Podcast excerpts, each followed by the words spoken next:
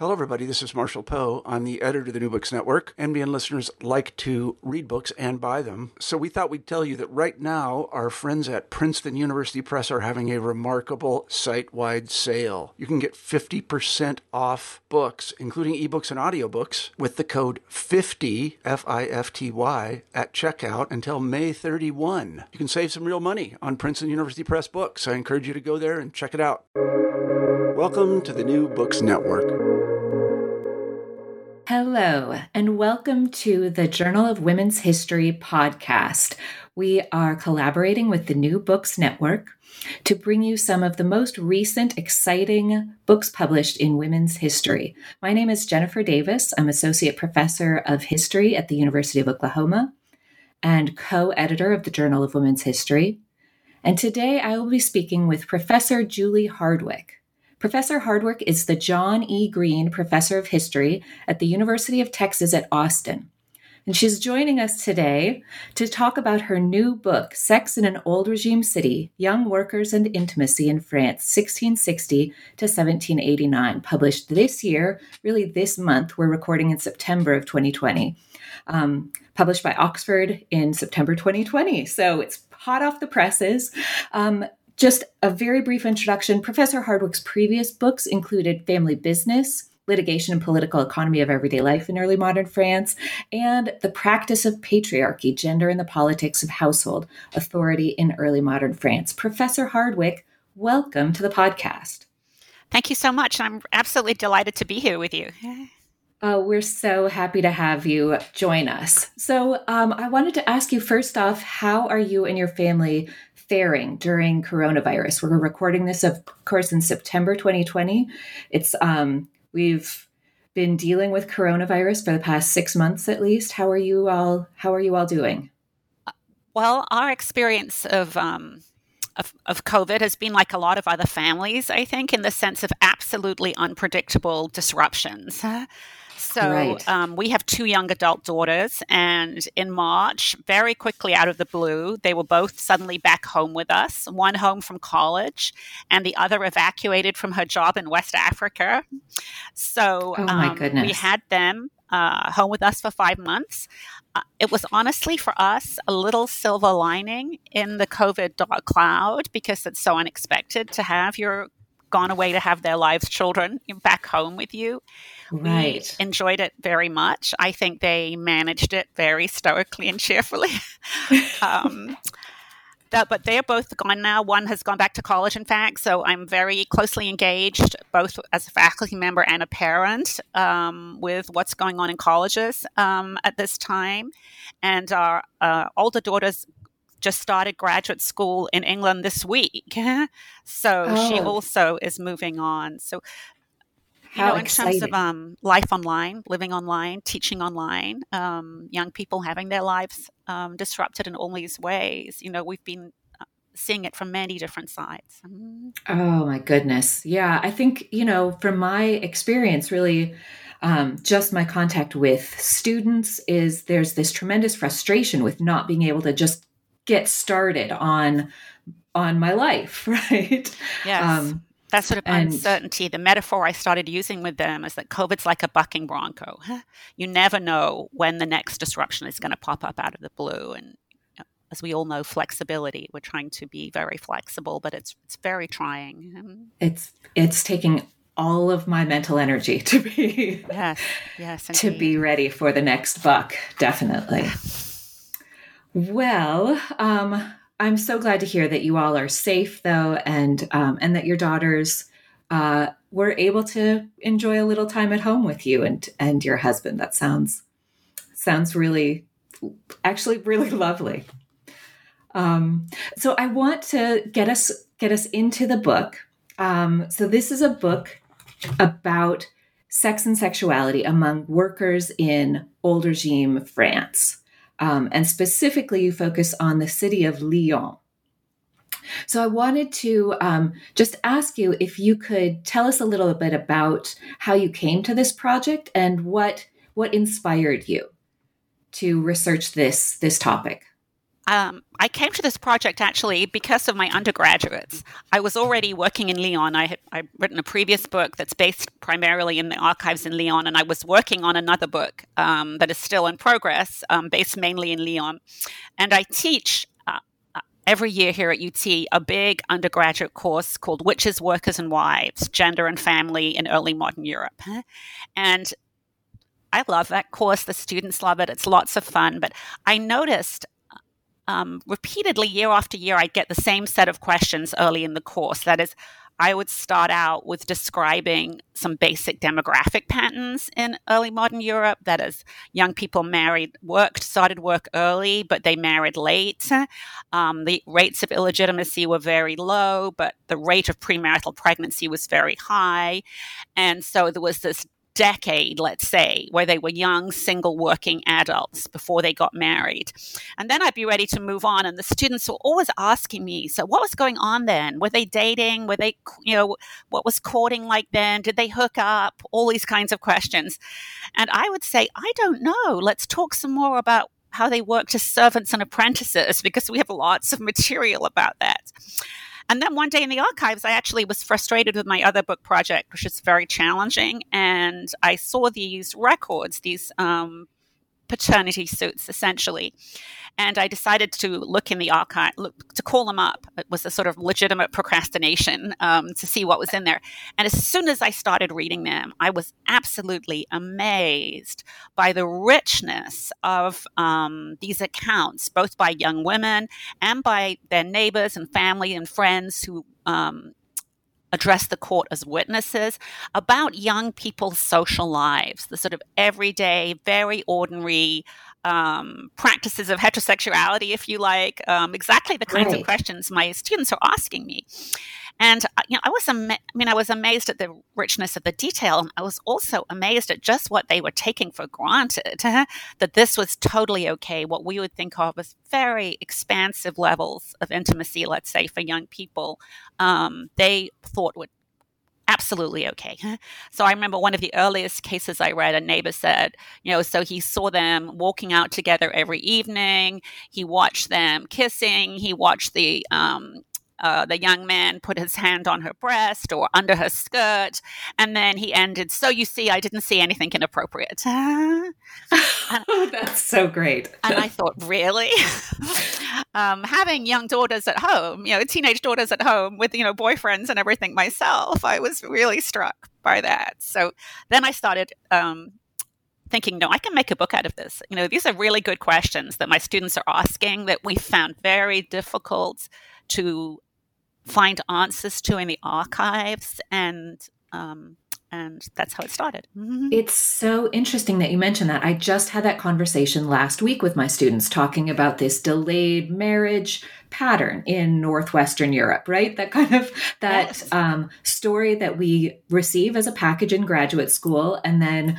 we um, kind of spend our lives re-articulating it or taking that for granted that, of course, there's this 10 years or so that working people are um, delaying marriage and earning enough money to be able to maybe start their own family.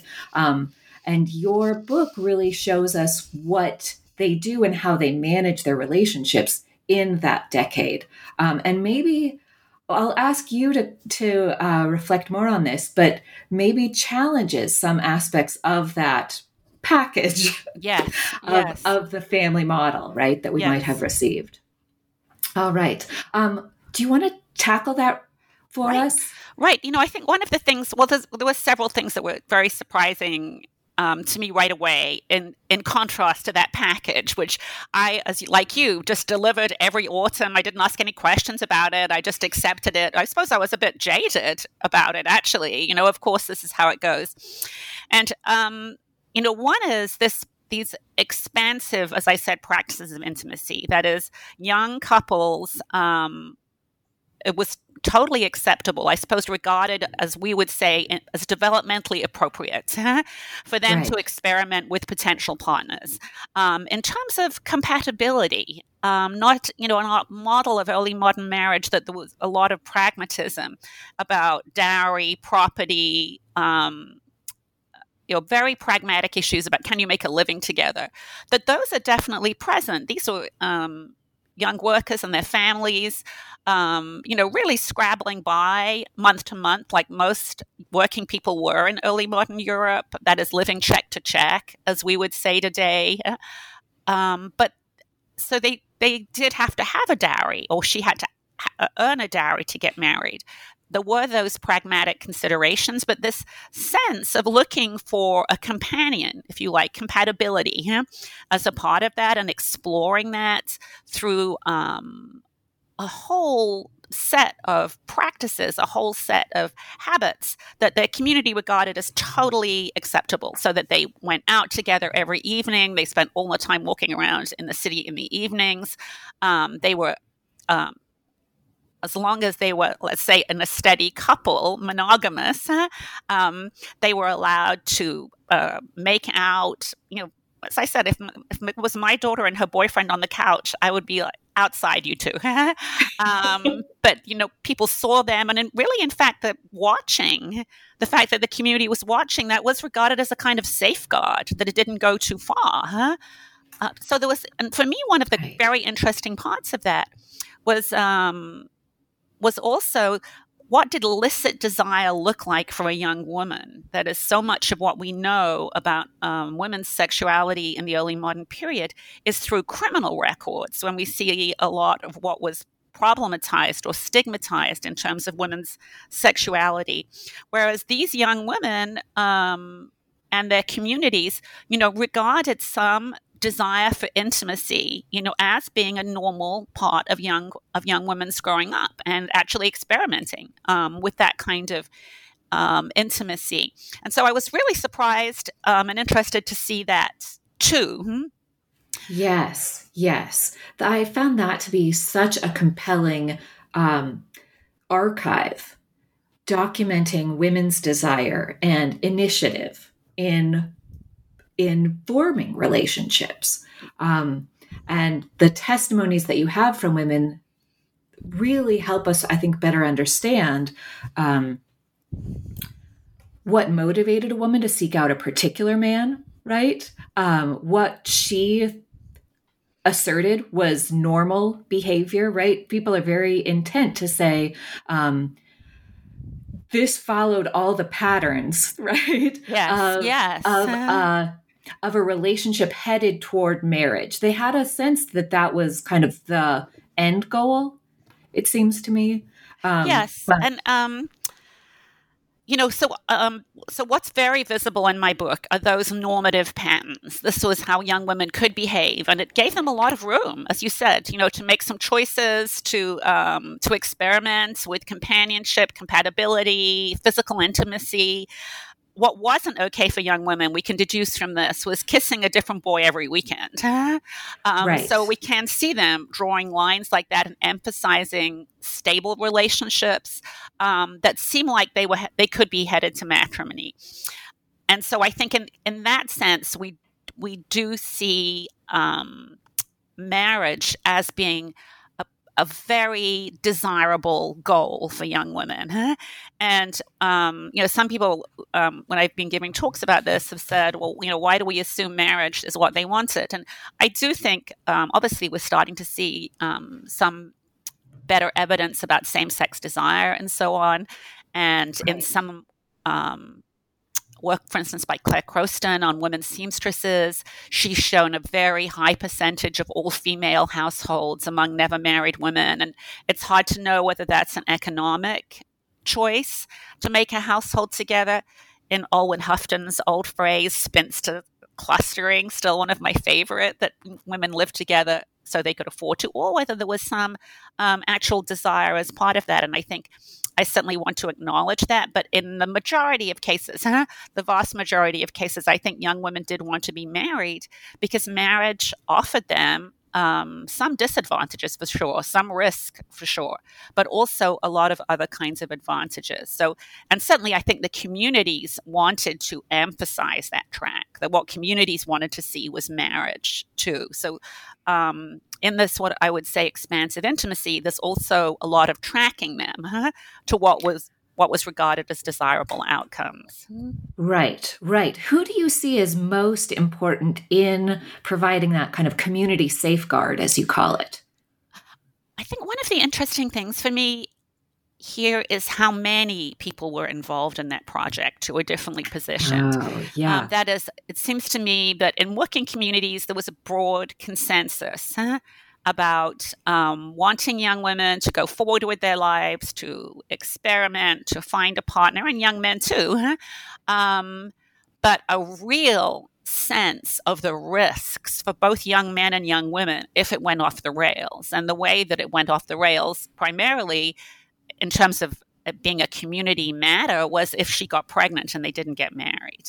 Right. So, in terms of um, you know the number of people who were watching them, commenting on them, um, sometimes reprimanding them, or just saying "watch out" um, with what you're doing.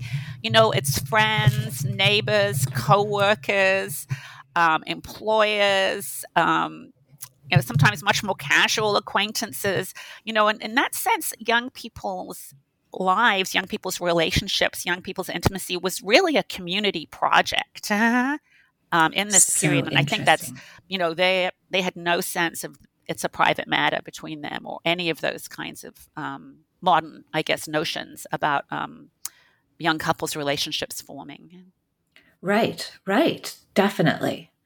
Um, I wonder if we should let's talk just a little bit about how um, how maybe expectations for men and young men um, seem to factor into the story that you're telling here.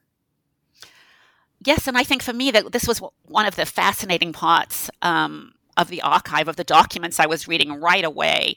Um, that that wasn't any kind of fixation just on managing young women or expecting them to be celibate or chaste. I mean, I think one of the most um, interesting aspects is that young women could be making out with these guys and everyone knew and their honor and chastity was perfectly intact. Um, because right. you know they, they it was all respectable. What they were doing was respectable and um, young men it was you know, really they, were, within that relationship right? yes, yes. Yeah. And so but the attention that communities were paying to young men as well huh, was very striking to me. And again, um, as you started by saying, this sort of conventional package we've come to expect about young people's relationships on the way to matrimony, I think this is a very striking difference from that conventional package, too, in the sense that. Um,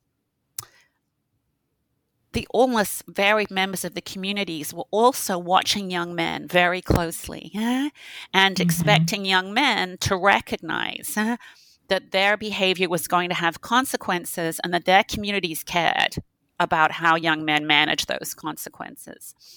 And I think the sort of link um, between young men and the eventual responsibility for the consequences of their sexual activity was very, very clear um, for the community, and they tried to make it very, very clear um, to young men. So, all you know, these patterns that come out in the um, in the material, and especially in the witnesses, um, as witnesses recalling how they talked to young men, said, "What are you doing here? Are you going to marry her? You're seeing her too much."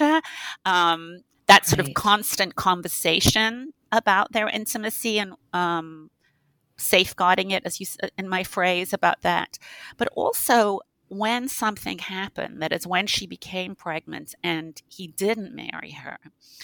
Um, you know the the communities weren't enforcing marriage in the you know, way that we might say today, shotgun marriage. Um, right. You know, a, about a couple who get married when she's already pregnant, and um, but they were looking for him to take responsibility, and for them, that responsibility. If it didn't include marrying her, did include taking the baby uh, so that she was free to reboot her life if you like. Right. And that sense in which young men were routinely charged with the custody of the baby, as well as with um, reimbursing her, you know, for the costs of um, of delivery um, and and so on. And um, you know that's really amazing and you know the high point of that pressure is young men was young men being held in prison while paternity suits were going on huh? so that they could definitely be made responsible and i think that's very striking for us um, for us as early modernists and for us in terms of thinking about the long history of communities and young people's relationships and the shifting focus between um, between young men and young women Right, right. It really informs us. And you put this so well in the book that that expectation that we as 21st century historians might have, that expectation for the sexual double standard does not exist. It does not operate in the ways that we are might be expecting it to operate.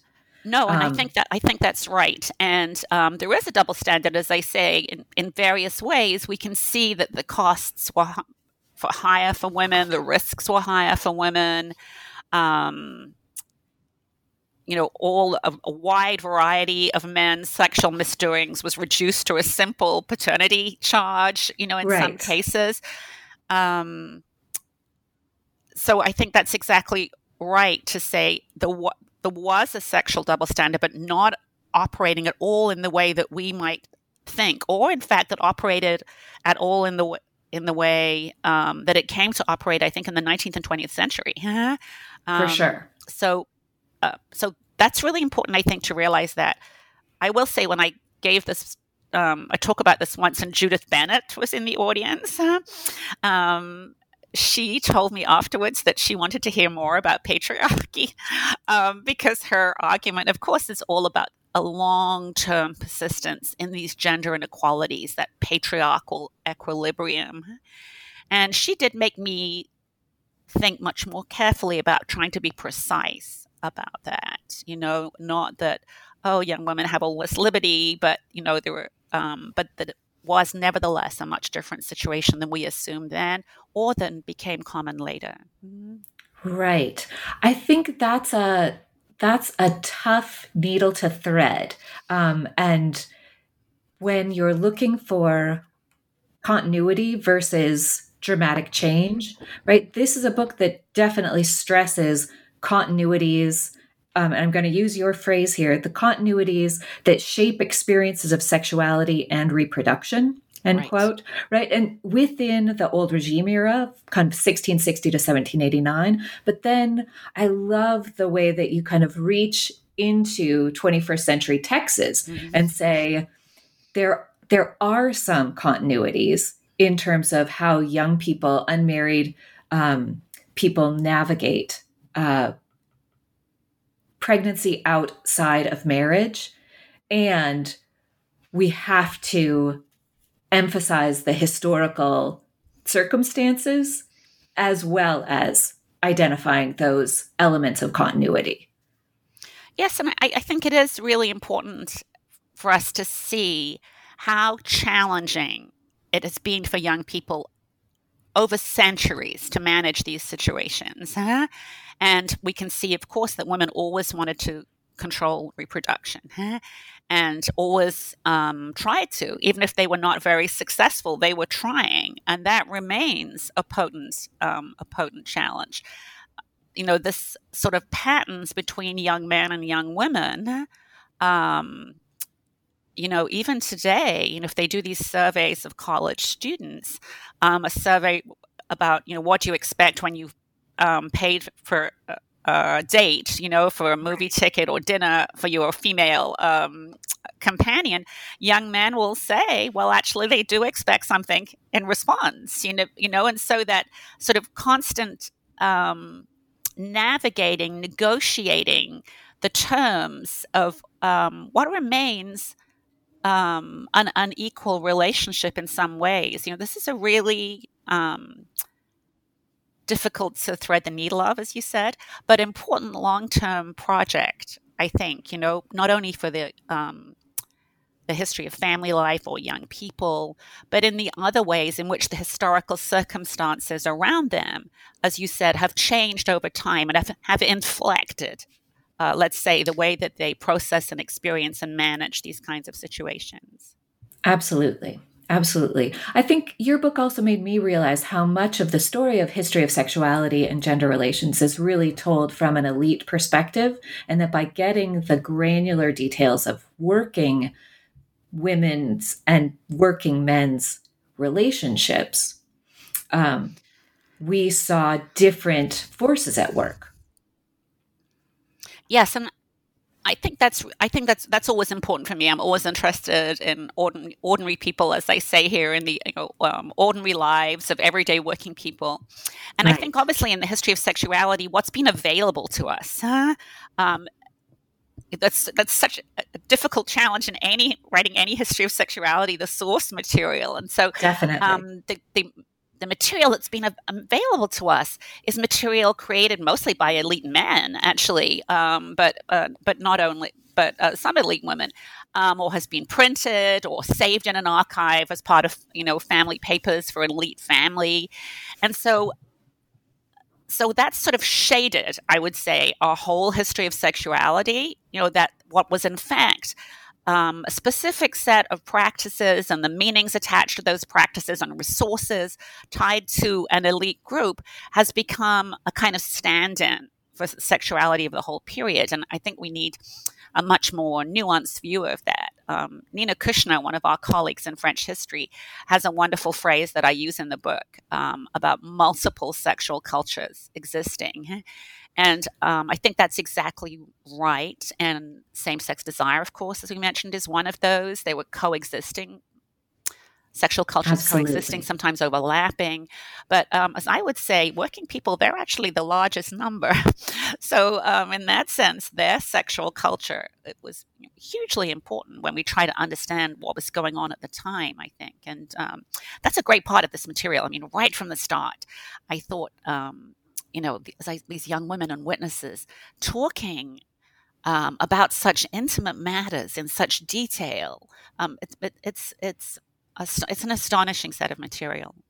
It really is. It really is. And the the direct access that we have, mediated, of course, through clerks and um, the different institutions that are producing these documents, but the voices of the very different women um, and their different expectations and experiences comes through loud and clear um, throughout this volume. That's really, I think, one of the greatest achievements is to be able to um, read your book and and hear those voices.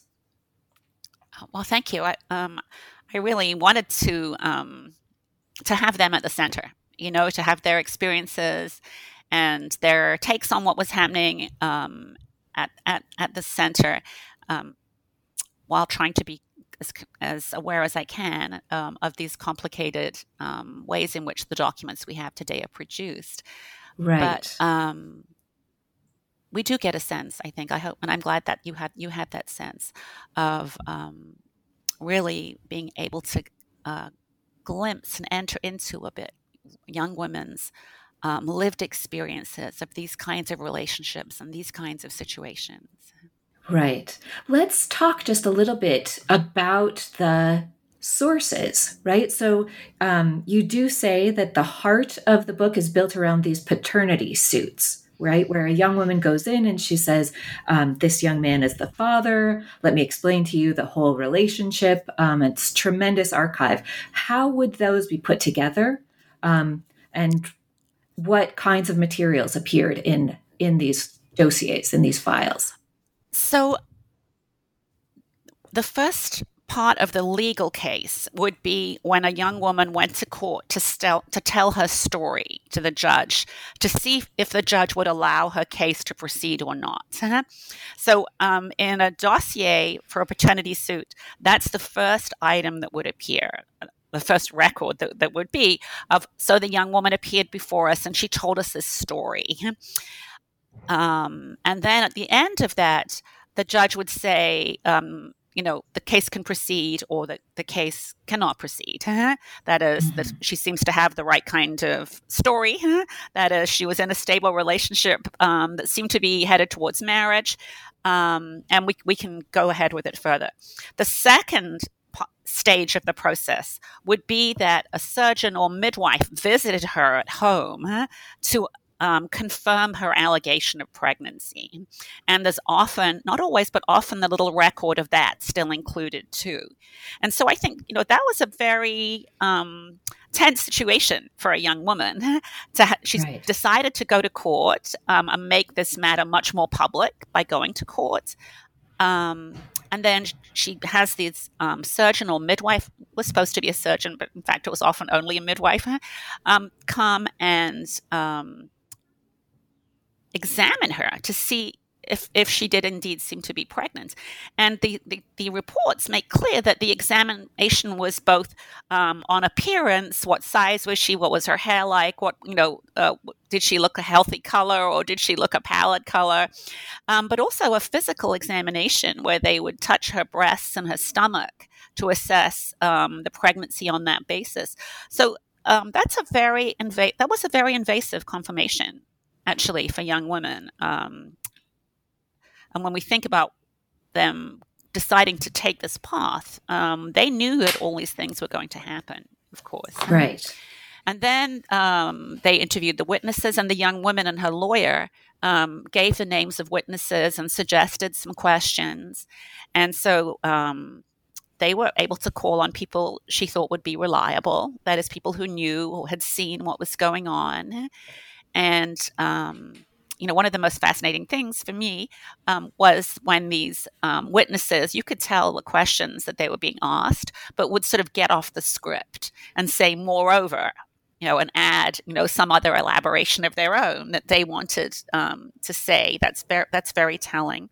That's really, those are the best always. Yes, yes, always the best. And then very, uh, very interestingly, the, the young woman would also have a Q&A with the judges. Um, we call that an interrogatory in the um, in the French legal system. And what was very interesting for me about that is that young women would often give much more elaborate versions of their stories than in the first come to court and you know and make the initial petition to be able to file a suit. And especially right. in those accounts, um, the judges ask the same questions How old are you? How long have you known him? Have you had a baby with anybody else? Mm-hmm. Huh? How did this happen that you came to be pregnant? Um, and so in that part, they would often um, add details that they hadn't initially, um, and especially these details about how they had sought to control um, interruption, um, re- reproduction, or interrupt reproduction. That is, that's when they talk about the remedies that they had used to try to end their pregnancies and restore their menstrual cycle. Right. Or, um, or about the violence that had been involved in their first experience of um, uh, of intercourse with him, and so those um, interrogatories are really valuable um, for me in that sense, in this much more specific texture about particular moments in their um, in their relationships. Sometimes they there's a, a, an interrogatory that is a question answer with a young man too, and then it, eventually the judges um, would conclude and pass sentence. Very conventional, um, predictable um, sentencing in this case. That is awarding her financial support and awarding custody or requiring him to take custody of the baby. I One see. thing that happens is um, that not all of these parts, not all parts of every case survive, either because of archival misfiling or they were never filed together, or because um, the case didn't continue. And that might be either as we would say that she dropped charges, uh, or right. it might be because they settled out of court. Uh, and probably, um, I think a lot of the times when it doesn't, they doesn't go as far as the judges um, giving a sentence, they and their families, co-workers, neighbors had all, sorry, excuse me, managed to get them to make an out-of-court settlement. Hmm? So they arrive at an agreement. Yes. But yes. we don't have access to whatever that that agreement was. No, and you know that's one of the you know, and so I think um, what's two things that are important about these paternity suits are one that that was very unusual. Most young women and young men who didn't get married did not go to court. They made an informal agreement, um, okay. sometimes with a notary who would make a record of it, uh, probably more often just with their um, uh, priests, employers, neighbors, landlord or landlady, you know, managing um, an agreement that we would say shake hand, you know, they shook hands on it. Huh? Right. Agree um, to pay this amount of whatever yes, expenses yes, are, are, exactly, upcoming. Exactly. Yeah. And um, so I think going to court was unusual in terms of numbers for sure, but I think what's very usual is the backstories they told about the cor- the course of their relationships, because the only thing that had been unusual or troubling about their relationship was that he didn't marry her. you know, before okay. that, as far as neighbors, uh, all community members. Um, thought everything had been proceeding as they would expect. So, um, so it's very valuable um, to me in terms of the normal course of events in young people's relationships, even though the outcomes were exceptional. It kind of shows where the, I mean, these cases that end up in the archives maybe are, are outliers, but in the tale that they're relating, they're emphasizing how how similar they are yes, to exactly. their friends who have not shown up in front yes, of the court. Yes.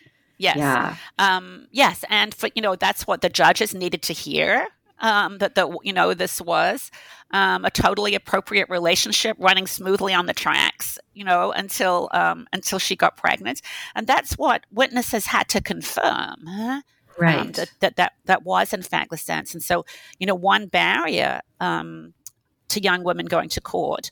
Well, one was I think everybody probably preferred to settle out of court. So let's just agree among ourselves that you know, this is what's going to happen. And sure. those agreements um, seem to have been very close um, to what the court would decide. That is, the courts and communities were closely aligned. That is, in those agreements, um, it also seems like young men were given custody of the babies and that young men paid some um, financial compensation to her so that um, she wouldn't be out of pocket for the uh, costs of having a midwife for delivery and for some having some po- postnatal care there. I see. Um, but you know, one one interesting thing about these cases too is that um, sometimes young women deposited evidence um, that is still there attached to the cases, and some of this evidence is really interesting because it, they sometimes had tried an out of court settlement and they had a copy of it that they let that they gave as evidence, and it hadn't worked in that case because the young man hadn't respected the out of court settlement. But we can see um, some of the evidence they provided, uh, young women provided to the court, is so interesting for us because it didn't survive in any other way. That is, we can't find records like those in the archives except if they were um, preserved by being offered as evidence. Um, wow. Oh my goodness. So you would have actually the statement saying, I agree to yes. this amount of money or to take responsibility for the exactly. this child. Exactly. That's phenomenal. Yes. What yes. are there any other kinds of um, accidents, accidental uh, objects filed in these archives? Um,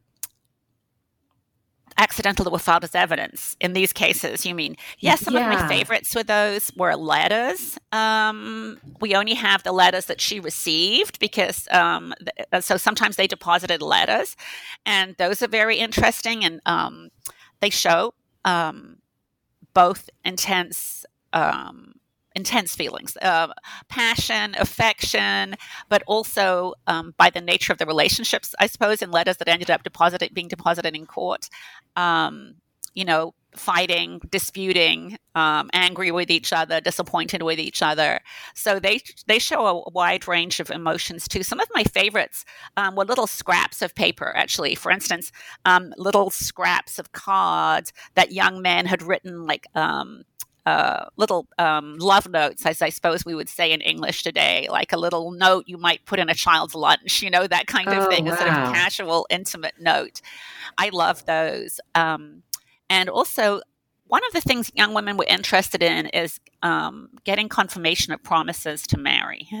So they didn't mm-hmm. have any kind of culture or practice of engagement rings huh, that provide for us today this very concrete evidence of um, intent right. to marry and commitments. Um, and you know, today young women are like busy showing their engagement rings, posting them on Instagram. You know, everyone wants to see the ring. So there was there's nothing like that um, in the early modern period. But young men, young women um, were often able to, or often said they had been able to get him to write a promise to marry. So they had a piece of paper, informal, again, totally informal usually, where he promised to marry them. Huh? And you know, sometimes young women would say they had showed these. They showed these pieces of paper to their friends or their neighbors, and witness would, witnesses would say, "Oh, yes, I saw that." You know, written promise right. to marry that he gave her, and um, I think they're just great too. um, and they're not as exciting as engagement rings in any way, but they're so interesting for me in terms of young women's perspectives that um, I know we're going out every evening, and I know he's talking about getting married, and I know he said that he'll never have another woman but me, and that we will be married, and we should we can go ahead and have sex. But she still wanted a more concrete commitment. So let me have let me have him write this down, write it and then down. that'll be a yeah. kind of uh, more concrete um, commitment than him just telling me, oh, yes, yes, of course we're going to get married. And so I was very interested in those. I love those. That's incredible. That's incredible. So um, I, I want to give just a real brief kind of survey of the chapters, right? I, um, I want to signal that you have this marvelous opening um, chapter on the sources and and the context of Lyon. We then move to a chapter on courtship, right, and really practices of courtship, um, outlining the norms. Um, you have enough material for a whole chapter on holding men responsible, right? And and I think that does such service in our our expanding our information and our knowledge about um, expectations for men's sexuality outside of marriage, as well as um, as well as young women. You have enough material for a whole chapter on remedies, which I just found incredible, right? So, um, if you wouldn't mind, let's spend a little bit of time talking about the specific remedies for um, for pregnancy outside of marriage. Then the fifth chapter is on intimate labor, really looking at the people they had to be in financial relationships with, right, as a result of an unexpected pregnancy. Um, landladies, but also midwives and surgeons, and um, and then the final chapter deals with foundlings, children left with the Hotel Dieu um, as the kind of makeshift orphanage, and then um, children who die either in childbirth or um, from infanticide. So this is it's just an astounding survey of the consequences of sex outside of marriage um, and i think you really you run the gamut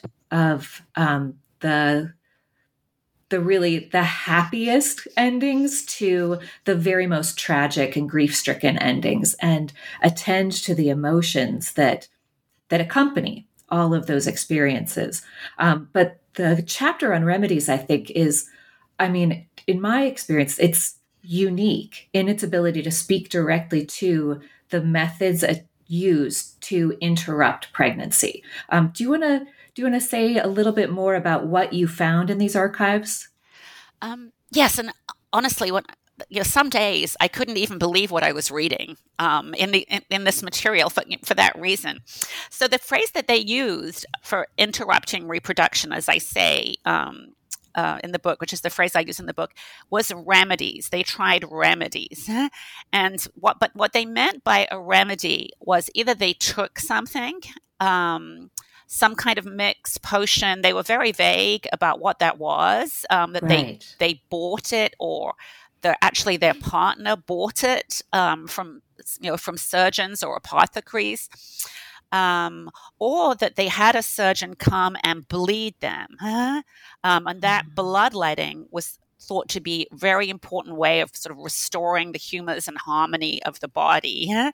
So both of those um, strategies, either taking this potion or um, bloodletting, were intended nominally intended to restore women's periods. that is, that it was okay. thought to be unhealthy for um, young women not to have a menstrual cycle, and so to restore their health. Um, they would try one of these remedies. And uh, you know this this idea of restoring women's menstrual health gave young women and their communities a lot of as i say in the book a sort of gray area to operate in um, right that's all we're doing you know trying to restore her period oh by the way you know we're going to interrupt a pregnancy to do that but because that was legitimate and commonly practiced um, i think it did give them a lot of space um, to manage or to try to manage interrupting reproduction. And, um, and one of the things that's so interesting for me about that is young women talking about how ill they were, how sick they were from taking some of these potions.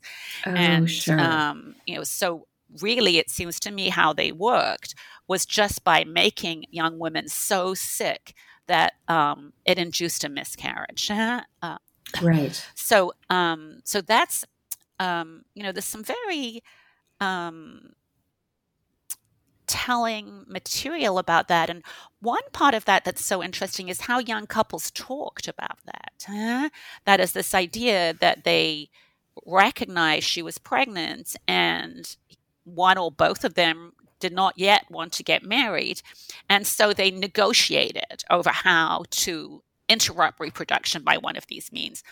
And sometimes, you know, these young women, they just make me laugh. They just made me laugh in the archives sometimes. And one of them, for instance, you know, she's in court, of course, explaining in court about how this happened. So since they're explaining in court, they always want to say, "Oh, it was his idea." Believe me, it was his idea. Right. Whereas, in fact, I think often was, they were negotiating. And she tells a story about how she's pregnant, they're not ready to get married. The boyfriend comes with a bottle of so called Spanish wine that he got from his employer's cellar. She was very skeptical about how it looked. Um, so they had a little dispute about, about what that was. But um, uh, he left abruptly with the dispute, and she thought she'd try some on the cat first. And sure enough, the cat keeled over and died in a couple of hours. Just no. you know, you you can just sense her frustration with the boyfriend, right? um, but as you know, as well in a way, as you know, the sense of this, you know, sort of we want to be able to control reproduction, you know, as a kind of backstory, um, which is really hard for us to recover when we look at young people's relationships in the past. And obviously, they weren't always successful.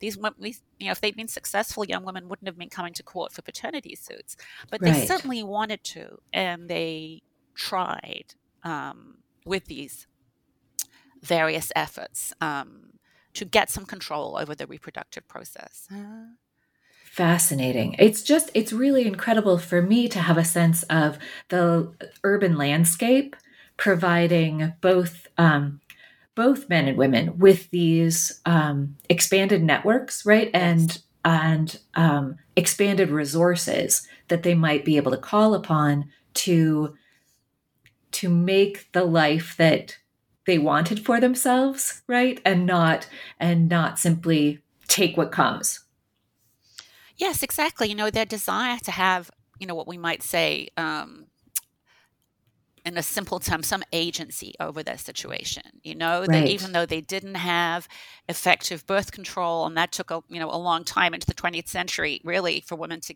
um, have effective birth control, they definitely did not feel simply passive victims of fertility. You know, they wanted to control that. Sometimes um, you know, some of these young people were in long relationships because that's what was required in court to show a stable relationship. Right. And sometimes they would say, um, you know, I took a remedy last time and it made me so ill, I didn't want to do it this time. Um, and, you know, so that sense of this, um, you know, being a kind of ongoing process as part of their relationship, this talking about um, the danger of her being pregnant. She appears to be pregnant. What can we do about that? They were really engaged um, with it, with that project, even as I keep saying they were not very successful. Right. I've got to ask: Are there any individuals or couples that just really stuck with you, and you you kind of kept them in the back of your mind as you were researching and writing?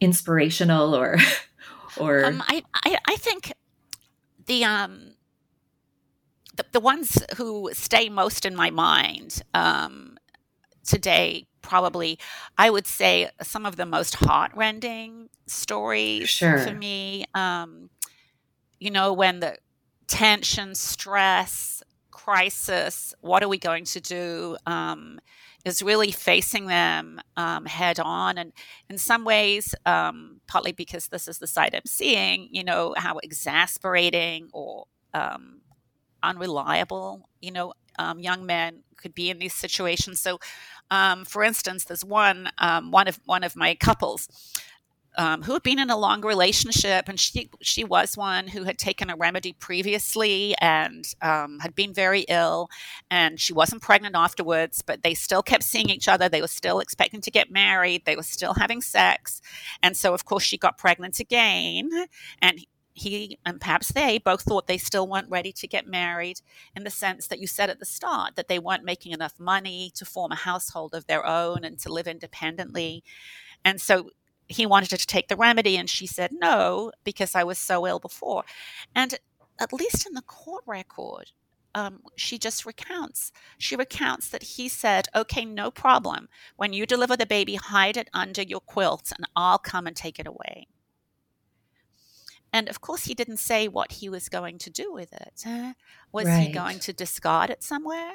Um, its body somewhere um, where nobody would find it? Was he going to um, take it and abandon it at the foundling hospital? Was he going to have someone take it to a wet nurse in, um, in a village outside of Lyon, as m- most young men did, pay wet nurses to take care of these babies that they were charged with the custody with? But the, the, sense of them cooperating in a way, but also the intensity of these kinds of conversations and experiences um, for these young couples. I think um, you know, those are the ones that really stay with me in a very lively way today. And another of those examples where um, she has given birth early, unclear whether she, how actively she sought to interrupt um, her pregnancy. Um, but he went to visit her. The young men were often visiting them after the baby was born because they had been in these ongoing relationships. And the baby's body, cadaver, was in a small box by her bed. So he, he knew that, the, the neighbors who were there knew that. And one of the neighbors recalled that um, she heard him asking her, So, what are you going to do with that? That is the baby's dead body. Oh, my. And, you know, you know, what would we say? We would say, it's not up to me. You do something with it. I'm the one who's in bed recovering from having a baby. Right. Um, but the, you know, the sort of swirling, intense emotions, these very difficult situations. Um, and yet, as you said, these sort of networks of friends, neighbors um, who are supporting them um, in the in these situations. You know, that's it's um, those really uh, really stay with me. Yeah. Oh, such heartrending um, material. I really the um, the kind of grief and longing and desire all wrapped up together it's really it's really affecting um, and i did cry several times while reading this book um, i i want to give you a chance just to to fill us in on um, what you are working on now i'm um I'm going to go back to the book I was working on when I started on this, which is um, called Hanging Bankrupts credit crime and the transition to capitalism. And that's oh, really wow. about different kinds of, again, grassroots, really looking at grassroots practices, how grassroots experiments with new means of credit. Um, uh, were really critical in the transition to capitalism. So, ordinary people starting to keep account books and experimenting with what it might mean to keep account books. Um, and women often were the account keepers in these small businesses. And so, sure. they were the ones who were doing the experimenting. And so, one quick example of that is um, they they started to realize that maybe they should keep accounts for a lot of reasons. It became more important legally. Um, I think there was a lot of talk about it in Lyon, A lot of um, books were being printed, how to do your accounts. Like there were a lot of how to do books being printed about for every subject in early modern I Europe. I did not know that. And um, and so they would do, you know, buy this was long before you could get ready printed paper, you know, lined paper for account books. So they would buy sheaves of plain paper and then draw in by hand what they thought an account book should look like with the different columns and so on. Wow.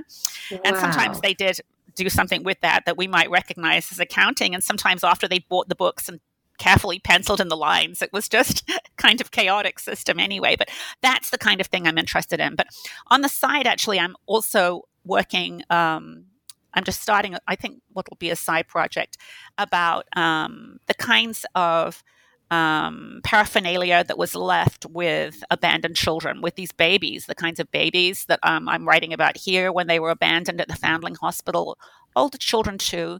And um, uh, unmarried as well as married parents left tokens with them, um, that is, different items um, with them, of which my favorite is this pink garter with which I start the book. Um, oh, but they oh, also wonderful. left yeah. these notes, um, sometimes scraps of notes, sometimes much longer explanations. And I'm interested in seeing those notes as a kind of life writing. And um, so I'm interested in looking again at ordinary working families and how their experiences of poverty and precarity, as we might say, their sort of precarious grip on stable day to day life, how that, what we can tell about the emotions of parenting and of those experiences um, through looking at these tokens and um, and this uh, life writing in these little scraps of paper or longer notes. So I'm working on that on the side.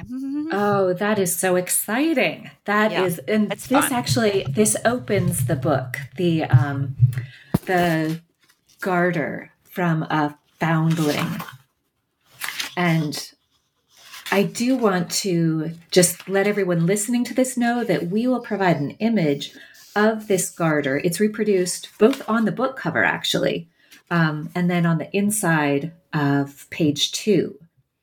Um, and it says it's a beautiful kind of thin pink ribbon that's beaded and in beaded lettering it says Je m'éloigne sans m'en séparer, which you translate here as I am going away but not leaving you. And um, I do want everybody to be able to see the kind of detail of the work that that is found on this incredible token um, from one foundling. And so you have more of these, and we'll be writing a, a longer work on on those tokens yes. left with these yes. children. Fabulous. Yes. And in fact, one um, although that's the only token I have, that's the only garter that I found as one of those tokens. Um, oh, right. They, they always um, write a very detailed description of what the child, baby or child, was wearing or had with them when they were abandoned. And so I can tell from that actually that on other occasions, um, mothers or parents chose to like leave garters with them and so that's so interesting for me for a you know, huge variety of reasons as well as all the other you know about children's clothing babies clothing and other kinds of sort of material culture of poverty Oh, wow. Well, I can't wait to read it. Um, I want to thank you again, Professor Hardwick, so much for joining us today. Um, and we will have a link to the book on our JWH website. Um, but I hope that we will be able to have you back again to talk about some of these future projects. Oh, that would be wonderful. Anytime. Thank you so much for having me today. Thank you. Bye-bye. Bye.